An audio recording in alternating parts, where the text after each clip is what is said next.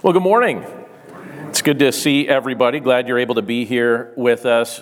Quick question How many of us have a commute that is more than 30 minutes to get here? More than 30 minutes, all right, several. Anyone uh, approaching an hour on your commute? All right, some of you are an hour. Uh, anyone here from North Carolina that drove up to be with us for worship this morning? Oh, right over here. Wonderful. Yes, I just want to say hi to my new friends, Dawn and Eddie, who uh, listened to our church podcast and drove up from North Carolina to be here with us today. So be sure to greet them uh, before you leave today, but glad to see you guys. Also, Dawn grew up in Germany, so she knows how to pronounce my last name the right way. I appreciated that, Dawn.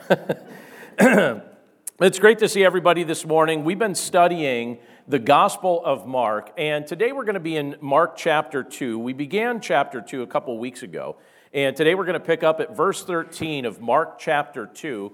So if you would take your Bibles and turn there with me, we're going to be talking about the fact that sometimes the best things in this world, the things that this world is offering you, we lose interest in those things over a period of time. And, um, and that's, that's a good thing. That's not a bad thing. And we're going to be able to see an example of someone who had the best of this world, but the best of this world stopped interesting him once he realized what he had in Jesus. And so, if you would, Mark chapter 2, starting with verse 13, this is what the passage says. He went out again beside the sea, and all the crowd was coming to him, and he was teaching them. And as he passed by, he saw Levi, the son of Alphaeus, sitting at the tax booth, and he said to him, Follow me. And he rose and followed him. And as he reclined at table in his house, many tax collectors and sinners were reclining with Jesus and his disciples, for there were many who followed him. And the scribes of the Pharisees, when they saw that he was eating with sinners and tax collectors, said to his disciples, Why does he eat with tax collectors and sinners? And when Jesus heard it, he said to them, Those who are well have no need of a physician, but those who are sick. I came not to call the righteous, but sinners. Let's pray. Lord, thank you so much for your word, and thank you for giving us the privilege to be able to look at this portion of your word together today. Lord, I'm just so grateful for who you are and for what you demonstrate uh, through your Son and through his earthly ministry. Father, we commit this time of study to you. We thank you, Lord, that we have the privilege to just open your word and read and think about the things that you've communicated to us here. And we thank you, Lord, that as we look at the ministry of your Son, Jesus Christ, as, he, as we see what he accomplished and how he interacted with those that, that he was very intentional to seek Lord, we pray that we would learn more about your nature, your will, and how you're intentionally seeking us. We thank you, Lord, for the privilege to be able to look at this now. We pray this all in Jesus' name. Amen. So, I, I, recently read a story about a high school janitor that I actually found rather fascinating and encouraging. Uh, from my perspective, by the way, and I was actually just talking with my daughter Julia about this uh, just yesterday. Um, but from my perspective, one of the most character forming jobs a person can ever take on involves cleaning up after other people. Wouldn't you agree? Like, that's a character forming job. If you're cleaning up after other people, that's character forming. She works at a beauty salon, and, and uh, her last task on a Saturday is to clean that place and to make sure it's presentable and, and, and in good shape. You know, parents certainly understand, by the way, the process of cleaning up after other people, right? Grandparents understand it as well. Anyone involved in property management understands the process. I have to say, I first came to understand the process of cleaning up after, after other people when I was a, a young person working at my father's store in Scranton, Pennsylvania. My job in the evenings, when the store closed, this was not a pretty job, but my job was to clean up the meat department. I had to clean up the meat department before, before I could leave the store. And you wonder why I'm not in the grocery business, right? That, that will cure you of it for sure. But, uh, but just the same, that, that was quite the process. I have to say, my, my family in general really grew to appreciate just the process and the nature of cleaning up after other people when we used to uh, direct a conference center for several years. And at the end of retreats and at the end of events, we'd join together with our staff and we would have to clean that entire property from top to bottom. It was exhausting, it was challenging, it was sometimes humbling. And uh, so, anyway, earlier this week, I was reading about this particular janitor. And I read about the, the fact that, you know, he spent the bulk of his career cleaning up other people's messes, but he didn't really mind it. And he wasn't married, he didn't have any children, but the others centered attitude that he developed in the process of cleaning up after others, it actually developed within him just a form of love that sometimes not enough people are willing to demonstrate. And he started thinking about what he wanted to do with his life and how he wanted to use his life at a pretty early age. And again, he didn't have any plans to get married or have children or anything like that. Uh, and since he didn't have anyone else he needed to financially provide for, he thought, you know, I'm going to live my life rather simply. I'm going to keep my expenses very low. I'm going to keep my lifestyle very simple. And he made it his goal to pay for the educations of as many young people as he possibly could from then until retirement. And my understanding from what I read was that during his career, he actually funded the educations of 33 people. 33 people. He funded the educations of 33 people. And I believe, from what I read, that he did it in a way that I, my understanding is that most of them didn't know that it was him that did it. And I looked at that and I thought to myself, that, that's rather impressive because obviously this man could have lived for himself, like I would suspect most people really do in this world, but he actually found a greater joy in being a blessing to others. And when many people hear a story like that, I think it stands out because it's so different from what we commonly see in this world. I mean, that's why it stood out to me. It's just so different from how you would expect somebody to live in this world. There are things that this world offers that we are constantly encouraged to grab hold of. And we're constantly encouraged to just aspire to get more and more and more of these things. But where does that really leave us? And maybe the better question is will that fill the void or fill the longing that all of us have within us if we actually get the things of this world that we're encouraged to chase after? It doesn't fill the void.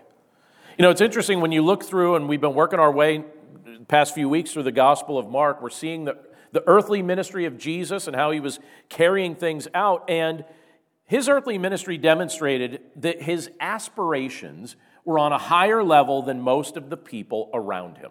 He was thinking about things on a higher level than the people that were surrounding him. He had people flocking to Jesus mainly for what they could get from him. So they were flocking to him because they wanted to get something from him. And then you have other people that were coming to hear what Jesus had to say and kind of hanging out on the fringes, mainly because they had a critical spirit and they wanted to find some way that they could bring accusation against him in the midst of what he was doing. And these were people that cared more about the finer things of this world than the deeper needs of the soul. And so they looked at Jesus and they were critical about what he was doing, and they expressed that criticism. But Jesus, when you look at what he said, and when you look at what he did, he attempted to show this world that, that there's a better way to live that's anchored in a higher level of belief. And one such person that we see in the portion of scripture that we just read, who came to understand what Jesus was trying to show him, was a man named Levi. And the scripture tells us that Levi was a tax collector, but let me reread the portion of scripture that we started with, with verse 13 and then verse 14. It tells us, it says, so it says, He went out, so it's referencing Jesus. Jesus went out again beside the sea, and all the crowd was coming to him. Now, again, I think some people were coming out of curiosity. I think some people were coming because of what they hoped he would do for them, but then there are other people that were coming because they wanted to find something they could criticize him about. And it says he, he, he went out again beside the sea, and all the crowd was coming to him, and he was teaching them. And as he passed by, he saw Levi, the son of Alphaeus, sitting at the tax booth, and he said to him, Follow me. And he rose and followed him.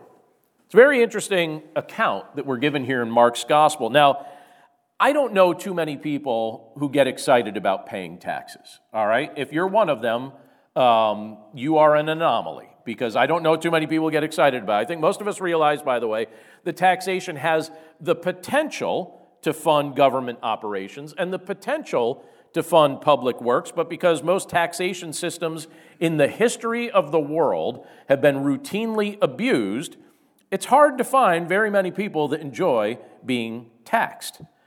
And uh, if I dare say this, do I say this? What do you think, Ray? Do I say it? Do I not say it? Ray's saying don't say it. All right, maybe I don't say it. No, I'm going to say it, Ray. The people that seem to celebrate taxation most are those that are typically being enriched from the system more so than those that are contributing to the system. True? False? I think it's true. And that was true during Levi's time as well, just as it's true during our time. And the scripture tells us here that Levi was a tax collector that that Jesus passed by when he was going back and forth between Capernaum and the Sea of Galilee. And Jesus would oftentimes teach by, by the water there. And the way I picture that this was going, you know, typically as you get closer to water, typically the ground will slope a little bit. And so it can oftentimes be a, a you know, a, a situation where you can speak and people can fan out on a hillside or something like that leading up to water. So maybe some of the circumstances he spoke in were like that. Maybe it was just a good meeting place for a large group of people. But regardless, he would typically uh, teach by the Sea of Galilee. And, um, and he would go back and forth from Capernaum to the sea. And it's very likely that Levi saw him multiple times. I imagine that that's entirely possible. It's also very likely that Levi was a very wealthy man. Uh, most tax collectors who worked for the Roman government were wealthy because, in addition to the amount that they were allowed to take as just their compensation for doing their job, a lot of them figured out, you know, I could just tell people that they have to pay whatever I tell them, and they've got to pay it. And so they would make up numbers that weren't the actual amount that people had to pay. They would put a little bit extra on top of that. And people knew they were doing it, but they didn't always have a lot of recourse to do anything about it. And so that was the reputation that tax collectors happened to have at the time, where they would add a little bit more to uh, what they were collecting. They'd overcharge and then they would pocket the proceeds. And many of the tax collectors of the era became wealthy men as they would do this. Now, the Jewish people, as all of us would, they resented being cheated in this way. They weren't crazy about it. I wouldn't be crazy about it either.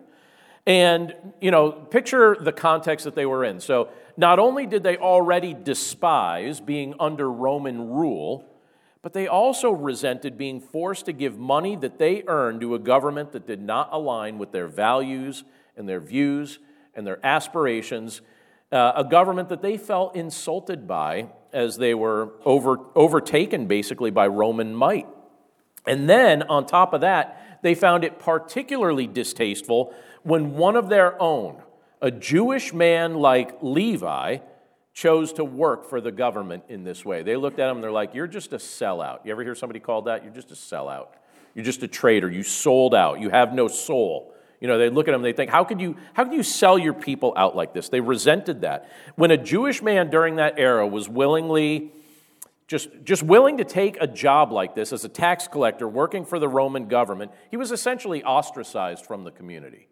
The people didn't want to have anything to do with him. His friends and his families would avoid him, would avoid him because just the shame that he would bring upon them. They didn't want to be associated with the guy. So he had that. He was also excommunicated from the local synagogue. That was common practice. If you were a Jewish man who worked as a tax collector for the Roman government, you're excommunicated from the local synagogue. And basically, you become treated like an outcast among your own people because your loyalties, they start demonstrating that you that you value riches, riches over relationships and dishonest gain over faithful loyalty. And so at that point, people write you off. They say, I don't want to have anything to do with you. I don't care if you're family, I don't care if you're a longstanding friend. If you're going to sell out our people like this, if you're going to be a tax collector stealing from your own people, we don't want to have anything to do with you. So you look at Levi, and he's in the midst of a, what people would say, at least from the Roman side of things, that's a good career. You know, he's a tax collector. Tax collectors become wealthy. And so you look at Levi, and Levi was very likely wealthy, but he was also probably very lonely. And I would imagine he was also used to, at this point, being despised and being rejected. Most people didn't want to have anything to do with him. And I would imagine that over time, as he was living out this life, you know, it probably seemed promising at first, you know, this idea of being a wealthy man. But I suspect that he was gradually starting to realize that, that trading relationships for dishonest gain wasn't worth it. At one point, I guess he thought it was going to be worth it, but I think at this point he was probably starting to realize it's not worth it. I also suspect that he never thought his reputation could be renewed or recovered. I think he probably thought that I've basically ruined my reputation among my people, but then you look at what Jesus does here, and Jesus demonstrated that restoration was absolutely possible. And it's an interesting thing for us to think about because I don't know where you think you are if you think that you are so far gone or so far in a direction that Jesus cannot renew and restore your life or renew and restore your reputation or make something new of your life that you feel like you messed up in so many spheres. But if your life looks like Levi's, take heart because Jesus does something pretty amazing in Levi's life. And here it tells us that as Jesus passed Levi by, passes by, passes by the tax collecting booth, he looks at Levi and he doesn't ask a question. And he doesn't, he doesn't really even give an invitation if you really look at the context of the words that he says. He gives a command. He looks at Levi and he says, What? Follow me. And he, again, he, it's, it's not, he doesn't say it as really even an, an option. He just, he says this as a command. The context of those words as they're given here, it's a command. He says, Follow me. Follow me. That's what he says to him. And to the surprise of everyone, I'm assuming, Levi obeyed. He hears this command as Jesus gives it, and he obeys. And he gets up from that booth and he leaves his career of dishonesty and he follows Jesus. He listens to that, to that command, to that, to that injunction from Christ. And by the way, let me just say this you and I have personally benefited greatly from this interchange between Jesus and Levi. Do you know how? We've directly, every single one of us, have benefited from that interchange, possibly in a way that you may not have realized. You ever thought about the fact that many of the things we know about the earthly ministry of Jesus, we know because Levi wrote them down for future generations to read? Now, right now, you may be saying to yourself, Levi wrote something? Like, what did he write? Did he write Leviticus? Is that from, like, that's got Levi. Nope, he did not write Leviticus. Levi had another name that you might be a little bit more familiar with. His other name was Matthew. And he's the man that the Holy Spirit inspired to write the Gospel of Matthew that we find at the very beginning of our New Testament. That's who this guy is. This is Matthew. This is Levi, Matthew, same guy. And when you look at stuff like this, when I look at stories like this, stories like Levi's life, it just fascinates me because he had what most people in this world think they need in order to be happy. He had a job that had some status to it. Whether you liked him or didn't like him, I'm sure people respected him to a degree because of the authority that he carried as an agent of the Roman government. And he had what most people, I would imagine, think that they want. You know, a good job, a little respect, lots of money. That's what most people, I think, want in this world. That and a comfy chair, right? Let's add a comfy chair, right? All right, one more thing fried foods. But that's it, right? Um, that's mostly, you know, like when you look at what most people are seeking in this world, they want, a, they want a little status, they want a decent job, something that's predictable, uh, you know, reasonable comforts, some wealth. He had what this world offers, and then once he got it, he realized, I think, I think he realized that once he got it, it just left him feeling empty. He realized it wasn't all that it was cracked up to be. All the promises that supposedly came with this weren't worth the trade offs. And then you have Jesus. He comes along and he offers Levi a new life and a chance to do something radically different completely different than what he's been doing up to this point. And you have Levi going from following what this world promises will bring hope and what this world promises will bring salvation to actually following the real Savior, the Savior of the world, Jesus Christ. Levi was so excited about this, by the way, and so delighted that Jesus looked at him and said, basically, I want you to be one of my followers. He said, Follow me, come with me, you know, be with me. I pick you, right?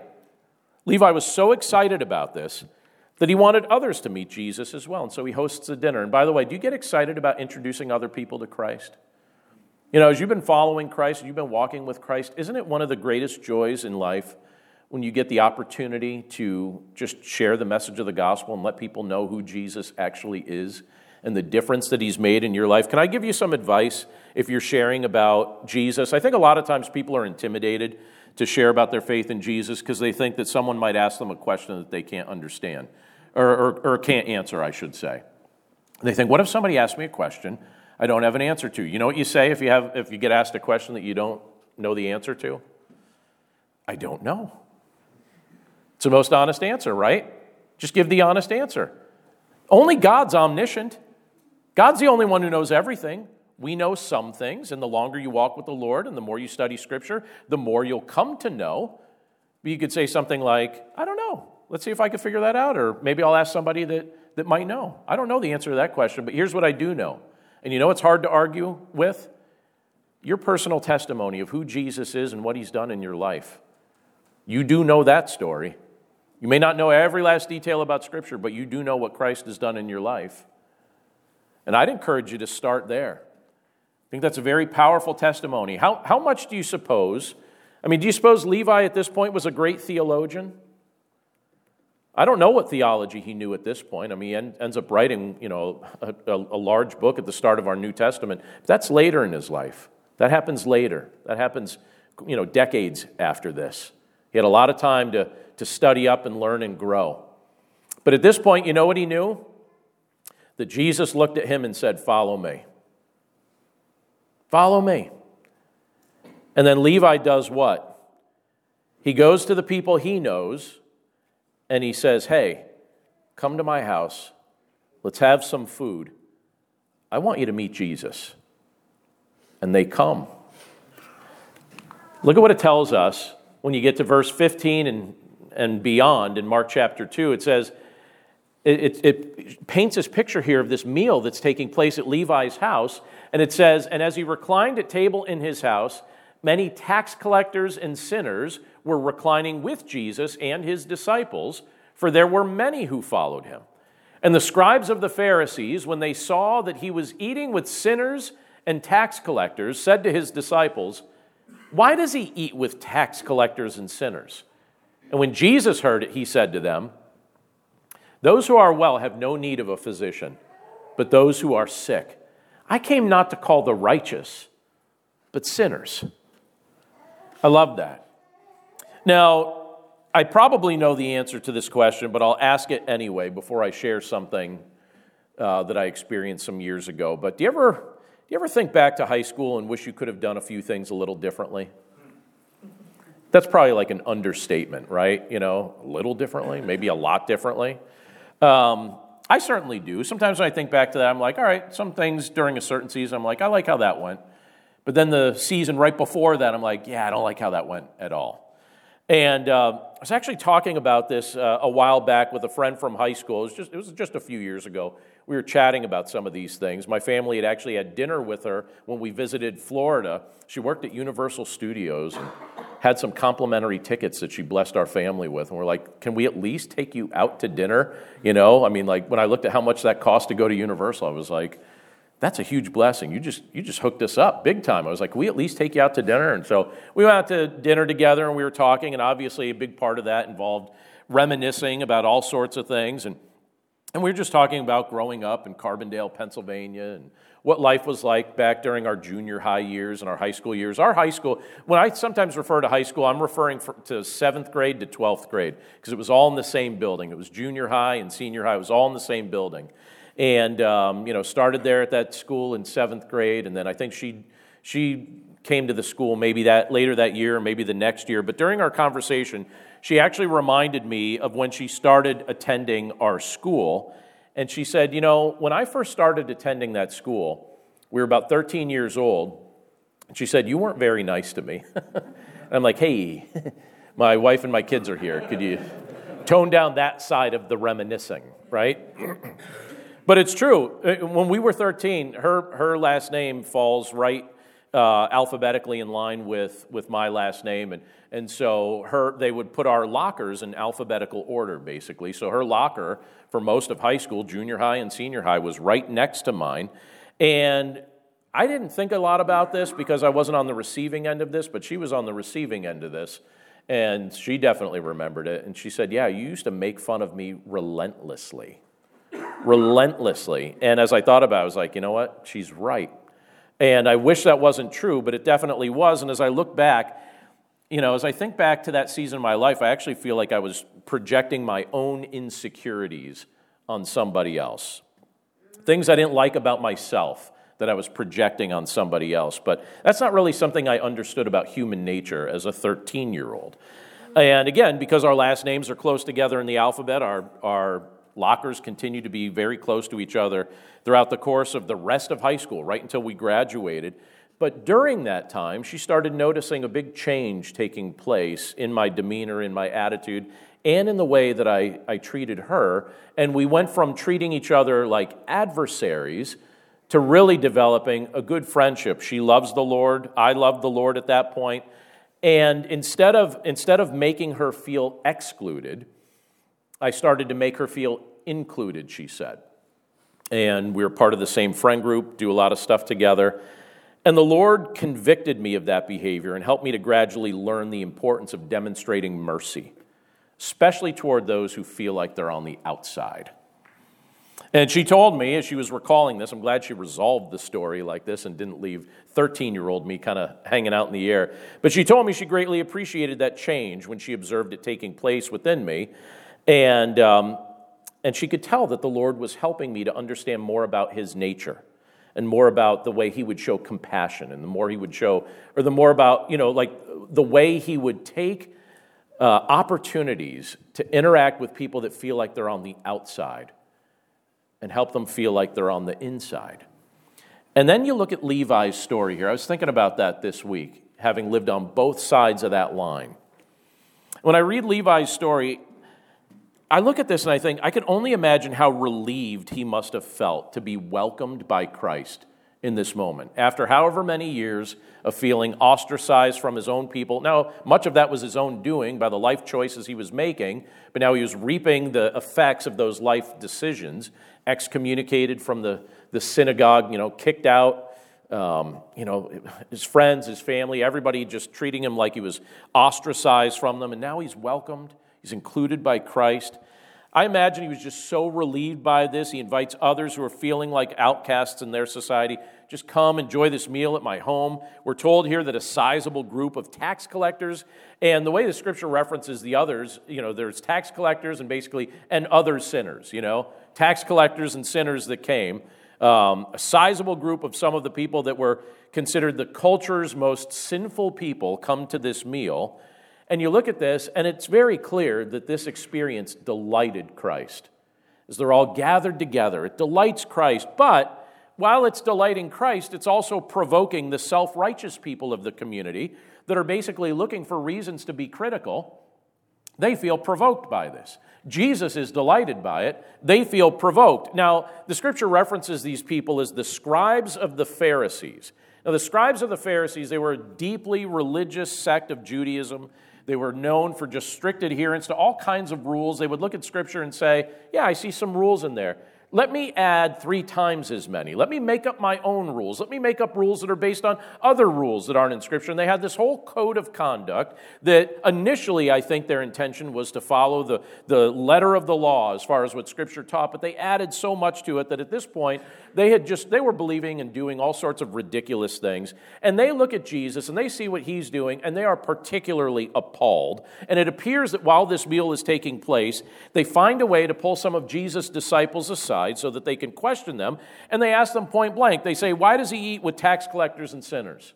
Why would he do that? Why would he eat with those people? Why does your guy eat with them? And I can't, I can't help but wonder what was going on in their heads when they asked this, because at the time, when you look at what's happening in the early parts of Mark's gospel, Jesus is clearly gaining in notoriety. He's gaining in popularity. He's gaining in prominence. People are starting to follow him. They're listening to what he's saying. They're noticing what he's doing. Large crowds of people coming to hear him teach and speak, and they just want to be around him. And people were spreading word of how he taught with authority. People were also speaking of Jesus and, and saying, look, this guy demonstrates spiritual authority over illness, over infirmity over demonic possession. You got to check this guy out. And so his name is being spread all around. He's growing in prominence. People are paying all kinds of attention. And with so much going on for him, with so much attention, much of it positive at this point, they're thinking, why would Jesus risk his reputation to sit down with such vile people? Thinking, why would he do that? Like that didn't compute to them.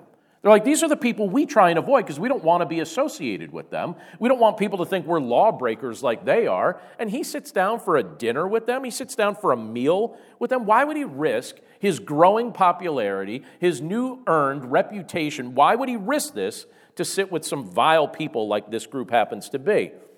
You know, they wondered, why would he dare associate with cheats and adulterers and people of low social standing? This doesn't compute to them. Now, what does that line of questioning reveal about the hearts of these scribes? What does that tell you about where their hearts happen to be? These men clearly believed they were more righteous than other people.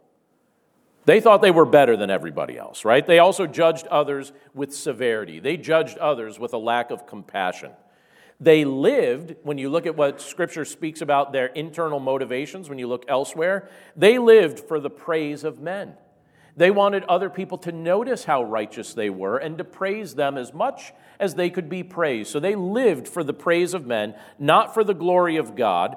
And so they couldn't understand why Jesus would risk losing the praise of men by hanging out with such vile people. Aren't you glad, by the way, that Jesus was willing to do this? You know, when you read something like this, don't you look at this and, and say, where would we be if he wasn't willing to associate with sinners?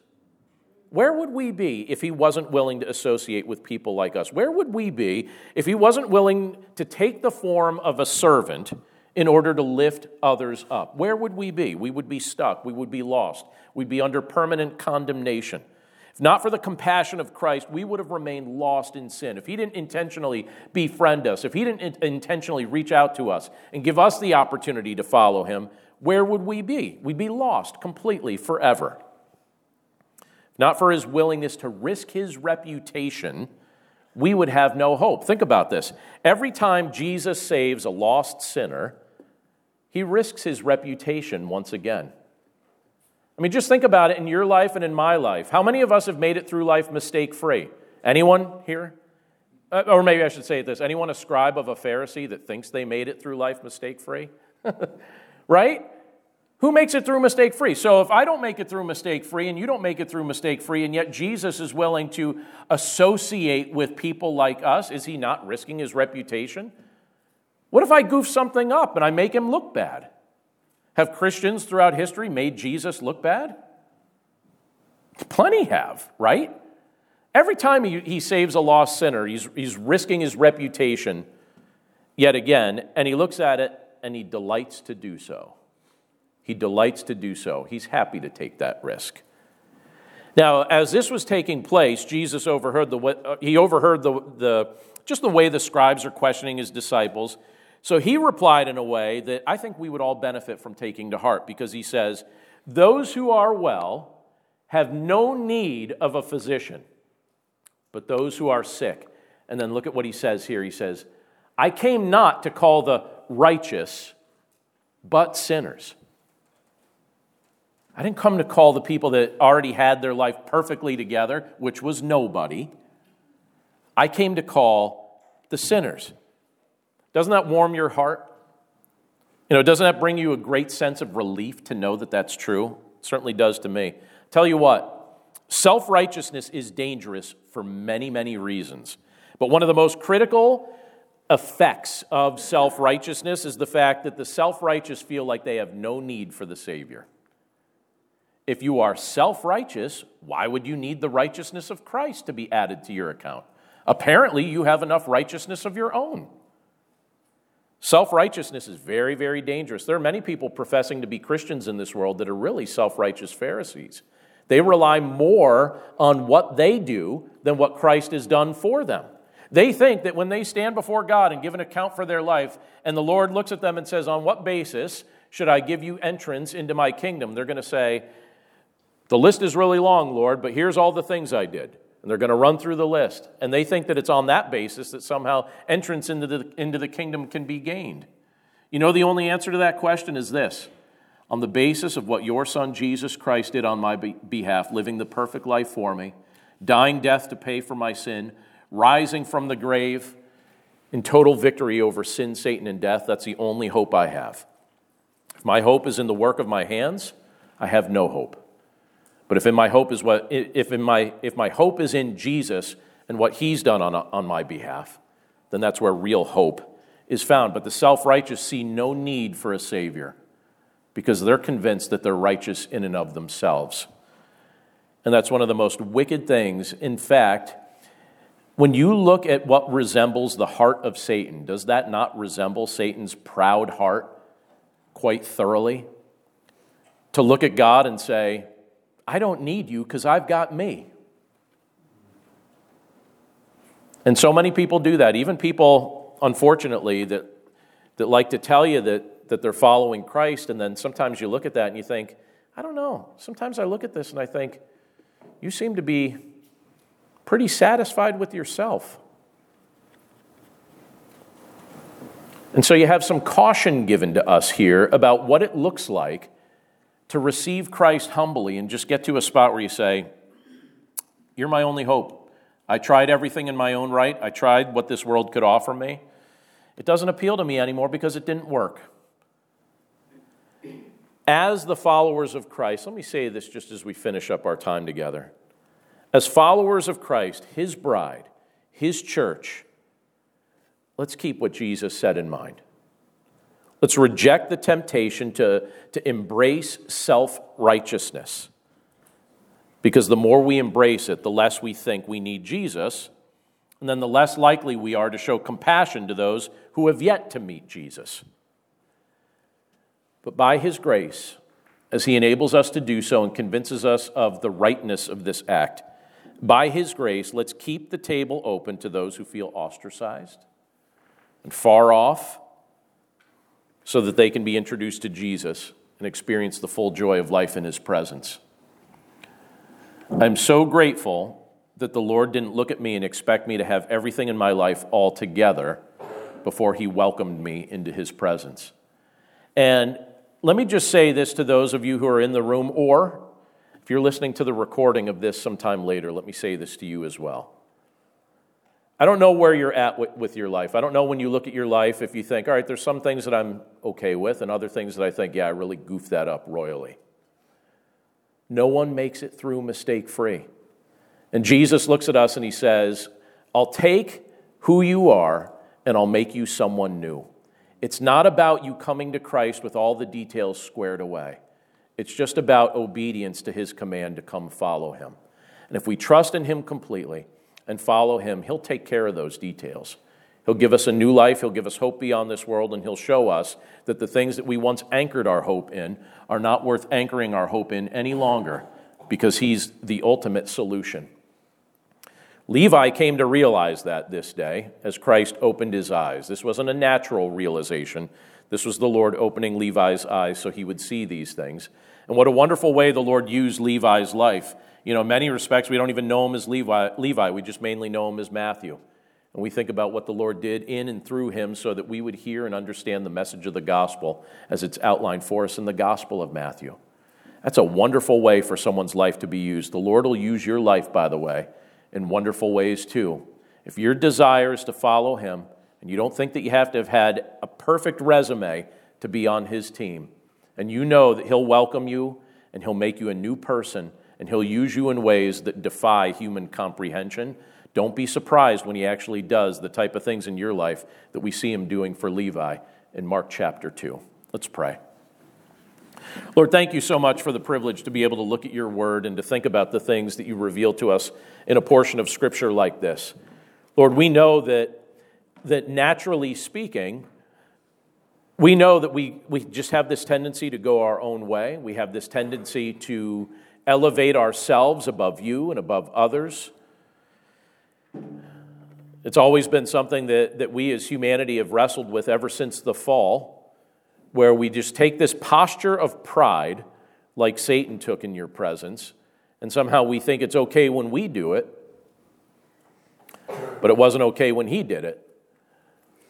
And so, Lord, we pray that with humility that we would recognize that the things that we've been attempting to accomplish in our own strength and wisdom are insufficient. The, the best things of this world don't have the capacity to satisfy our soul.